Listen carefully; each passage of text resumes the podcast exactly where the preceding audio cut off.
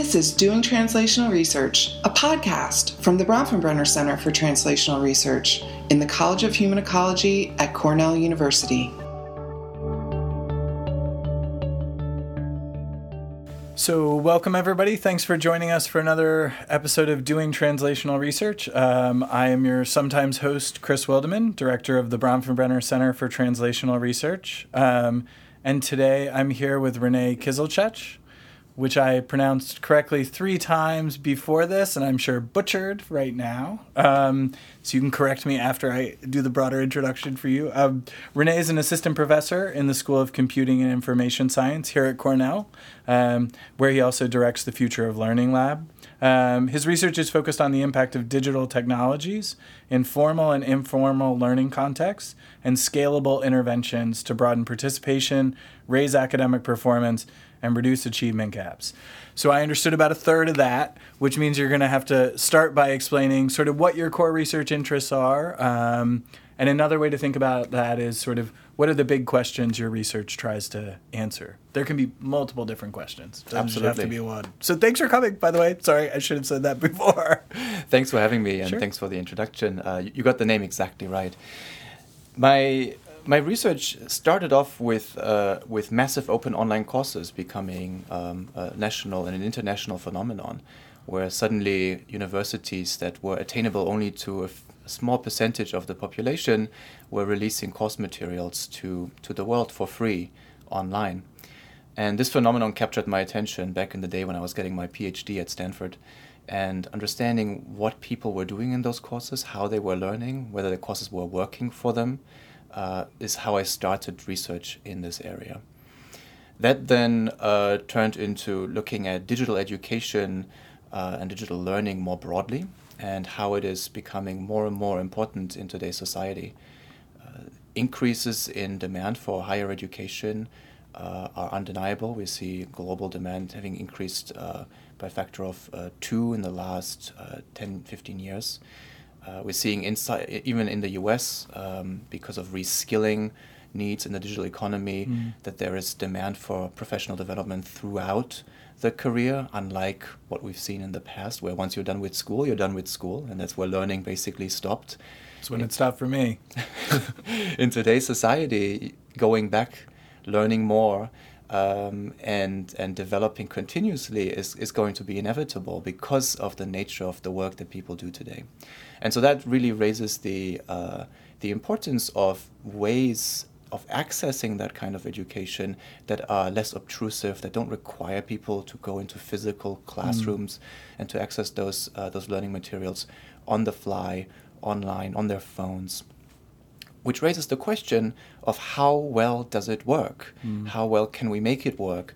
And is it working well for all people who need it, or does it happen to work better for, for some part of the population than for another part? And that's where those questions come in around uh, achievement gaps, being careful not to perpetuate existing achievement gaps through these technologies that can scale so well because they can reach so many students at the same time and making sure that the, the technology is at least as good as what we can do in physical classrooms uh, in providing students with the, with the learning uh, goals, helping them achieve the learning goals that they're looking for. Okay. Great. So uh, let me. So these are called MOOCs sometimes, right? The m- This is- massive mhm. online courses. Um, so how? I guess can can you just explain so to people who are old and naive like me um, how how do these look on the faculty end, and then what's the what's the sort of range of what these classes would look like on the student end? Right.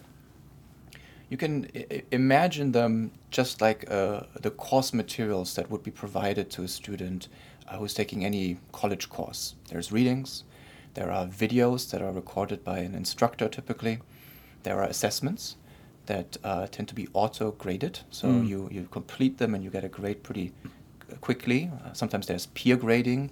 If you write essays, for example, peers might grade your essays, and so your grade comes through uh, and your feedback comes from peers. Um, and and and then there is a lot of variation across what can be done. For example, simulations can be embedded in these courses. If you're taking a Mm. course in physics, you don't have access to a physics lab or a chemistry lab.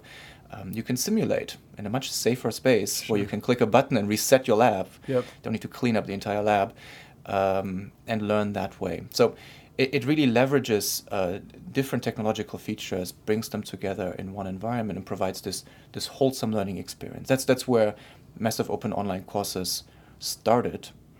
Uh, and, and they really were a starting point. Um, and the insights that we can gain from what worked there and how people engaged in those apply in other online learning environments, mm. right? Even those that, that universities provide as online master's programs, right? The, the biggest difference really is the, the motivation profile of the students coming in, right? Whereas MOOCs were somewhat of a social media phenomenon. People came to them to see what is it like to take a course from Cornell, from from famous professors.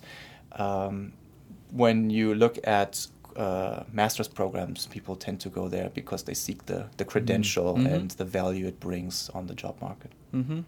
Okay, that's yeah, that's super, that's super helpful. And what are the what are some of the universities that led the charge on this?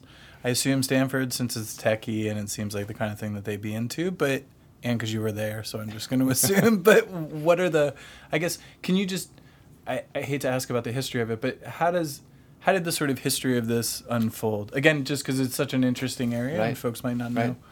Right. Um, it depends a little bit on how far back you want to go, and uh, you know, distance learning is nothing new mm. by any means. Universities used to mail out, and still do, mail out materials to students in remote places so they can go through the, ma- the materials, send back their homeworks via mail. Mm. Um, and that has evolved fast. Uh, many people point to MIT OpenCourseWare as an example of a uh, university very early on putting materials online. Mm. However, it wasn't organized as a course with assessments, with grading, um, and with a certificate at the end. Right? Okay. It was here are some lectures that are recorded.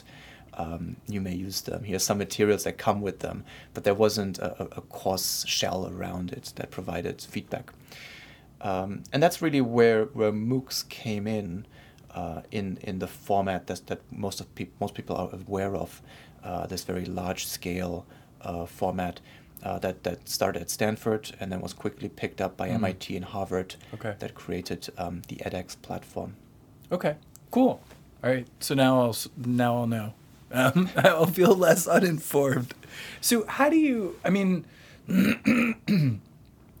I mean, one thing you know, one thing that we're interested in thinking about in the BCTR is sort of community stakeholders and community groups, and so I guess here you can see so universities could be a group or university administrators, faculty who are interested in engaging in this, students, um, and then folks like yourself who are interested in improving these courses or assessing these courses. How how do you how do you think about engaging with those different groups and what are some of the opportunities and some mm-hmm. of the tensions there? Yeah. I've had uh, good success engaging with different groups. I, my research really depends on engaging with groups mm-hmm. outside because these courses reach people outside. Their courses are produced by various entities various universities. Um, and so it, it's not me who, who produces all of those courses that i study um, but it, it relies on those partnerships and that includes uh, partnerships with um, institutions, other universities, instructors, particular instructors who have very popular courses that draw a lot of students, uh, but also organizations like um, Code.org, mm-hmm. um, like um, the the 4-H school system here, um, like uh, eCornell, uh, and several others that um, that the lab has partnered with and is partnering with to better understand how the content shapes who comes to courses, how the content is serving people uh, who are going through the courses, and how, um, in particular, in those examples, how it uh, is potentially more effective for some groups of students and other groups of students, drawing more on, for, on some groups than other groups. Right. This is with particular respect to mm. um, increasing, broadening diversity in STEM and how you can present STEM learning materials, STEM courses in a way that um, encourages women and underrepresented minorities in the field to to go for it, mm. right? To not to not feel afraid that it might be an environment that is that is chilly, or that uh, is not respectful, or in which they cannot learn as well, but that it is an environment that really is there for everybody, right? That uh, that it was designed for everybody to be equally successful in the environment. Yeah. Cool. And what what would you say if you could just think about one, and it may be that mm-hmm. there isn't one specific one, but what do you see as kind of the key tension that can come up in, in working with these various stakeholders? Yeah.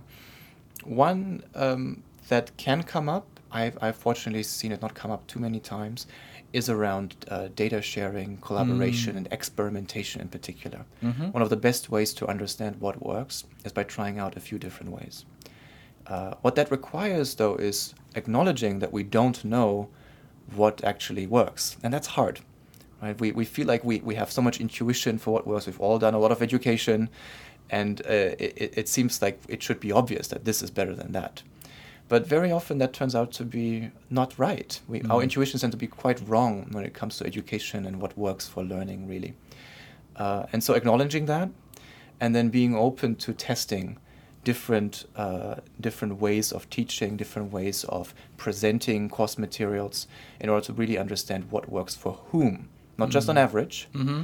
but what works for different groups mm-hmm. of students uh, who have had different backgrounds coming to the learning material. Some have a background in that's more in mathematics, some have a background that's more in in history, and, and that can shape the way that one should present course materials to students for them to really connect it to what they know and care about. Mm-hmm. That makes sense. And so, do do you ever do experiments where you look not just at I mean, it, it, sounds like you're interested in the distribution in addition to the mean, but do you ever think about how those materials affect class composition going forward, or is is that something that you're interested in? Or? Yeah, absolutely. So okay. we've done um, uh, initially we've done a number of studies that looked at once students are inside of the class, what are effective strategies for supporting them to continue through the class. Uh, and we found some effective strategies that, that can scale to some extent. But we're also seeing the limits of scalability of some strategies once you take it from mm. two, three courses to 250 courses. What, we, what we're now looking at more and more is who even enters the course, right? The, the participation in the course as an important factor because some of the, the, um, the gaps we're seeing there or the distributions we're seeing there do mirror what we see in traditional institutions of mm. higher education mm-hmm. quite well. Um, and that's partly because of the social norms that are in place, um, and partly because perhaps the courses, the way that they're presented, do not try actively to go against those social norms yep. and redefine them and encourage populations who are underrepresented in those domains to, to come in and give it a try. Right? And so uh, we're going all the way back to when students first learn about these courses, to advertising, the number of studies using Facebook advertising, mm-hmm. where we randomly vary the um, the images and the text that is shown. For example, focusing more on the career that it might lead to, or the skills that one might pick up on, um, or who's shown as role models in the imagery uh, of the advertising, and looking at the effects that has on who comes, clicks through into the course. We're looking at the enrollment page. Once you get to the page of the course and you, you have that enrollment button there that you may or may not click on, yep. what are the cues on the page itself that make certain groups of people more or less likely to want to enroll in the course? Um, and we're finding some very interesting and very strong patterns between what is shown on these pages and the enrollment patterns of, uh, of, the, of the course, the distributions that we're seeing.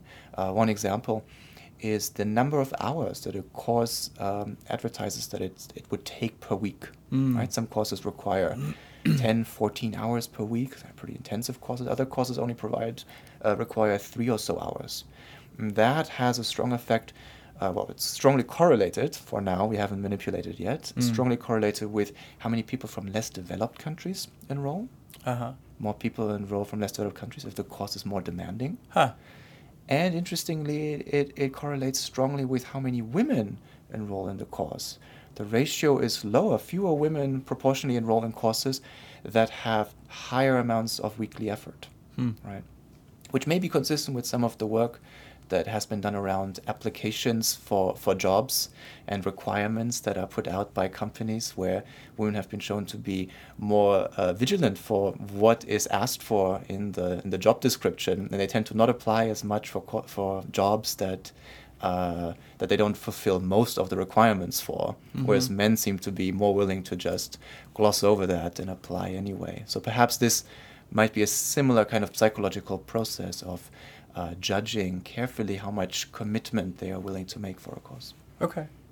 Cool. So so that seems like maybe one of the big findings. What are what are another one or two sort of things that you would want everybody to know about what you've found in your work so far? Yeah.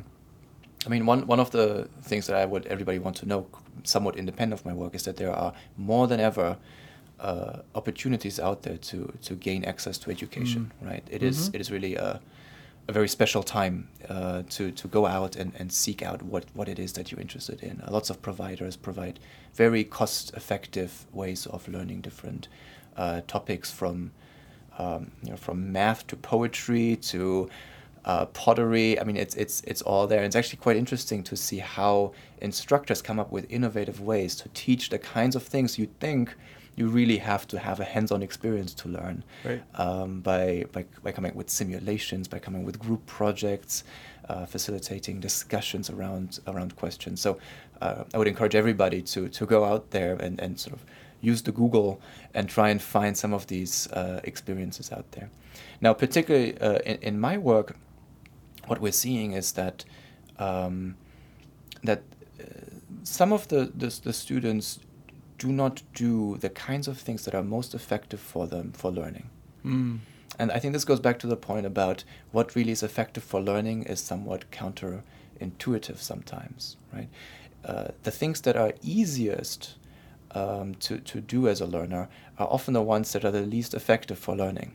Right? There's research that shows that the, the right emotion to feel while you're learning is frustration Mm. right? And and I, I'm most reminded of that when I teach courses and and students are frustrated, and I, I- constantly tell them, look, that is the emotion that you need to be feeling in order to learn, right? If you're happy, you're probably not learning that much, right? It's Mm. frustration, then you've got the aha moment, and you feel very satisfied, right? But to get to that point, you have to feel some frustration first. Um, and so that, that, that involves doing assessments. Mm. Right? Very few students who come into these online courses uh, do the assessments. They, they watch the videos, which are which are fun to watch often because they're well produced. Um, but just by watching the videos, uh, we don't learn that much, right? Mm. Learning is really a, a an active process, and uh, challenging oneself, uh, testing oneself is an important part of that. And so, uh, when we look at the data of what it is that students are doing in the environments, it's it's usually a fraction that a small fraction that, that engages in all those activities that Mm. as a researcher we, I, I would say that is what really promotes the learning. It's not so much the, the video watching alone. Um, that's one piece. The other piece is that um, we're seeing interventions such as those that um, help students with planning and that and those that um, help students connect the course to their values and why they're really taking it uh, work in, in some courses for some groups of people um, for example, uh, an activity that asks students to write about how taking this course connects to what's most important to them, Hmm. right? For example, um, uh, you know, there's, there's an example of somebody, uh, this was a person in India who, who wrote that they're taking this course to get a better job so they can spend more time with their family Hmm. right? So it, it wasn't just about getting the certificate. No, it- he, he was able to connect it to this much more important value to him, which was spending time with family, Right. And that can be quite motivating. And so we're seeing that in uh, in courses that that have global gaps. Where the uh, where people in less developed countries tend to underperform in the courses compared to people in more developed countries have Mhm. lower completion rates, that those kinds of interventions can help people in less developed countries perform uh, perform at a, at a higher level, increase their completion rates. Um, and so these, these little activities uh, can be quite effective. But what we still don't know is under what conditions they really are effective. Right? We, we're starting to, to, uh, to, to, to understand when exactly it will be. But uh, what we found in the most recent set of studies, one of the largest uh, educational experiments done in, in, in history, is that if you look across 250 different contexts, each one is a separate course, Mm. it, it turns out to be quite hard to predict that if you'd tell me, you know, I will create a course on this topic, will this thing work for me? Who's it going to work for? It's very hard to predict under what conditions it really will work. And that's what we're currently, the frontier that we're currently at, is learning better the contextual factors that matter for when different kinds of interventions will work. They are really not silver bullets, right? right. Um, some of these these nudges, um, mm-hmm. they, they, they work under, under certain conditions, and they can work quite well. They can work temporarily, right? But to, to produce lasting changes, an understanding of the context is really important. Understanding of where students are at, and meeting them where they are at, and helping them out with uh, overcoming the challenges that they are facing is, is critical. Great. Well, I, that is actually an excellent stopping point, I think. Um, so, thanks so much for coming to talk to us. Um, I feel like I learned a lot. Um, and yeah, the I mean, the areas you're working seem tremendously important and really relevant for our audience. So, thanks for coming and talking to us. And um, thanks for joining us on doing translational research. It's been a pleasure. Thank you, Chris.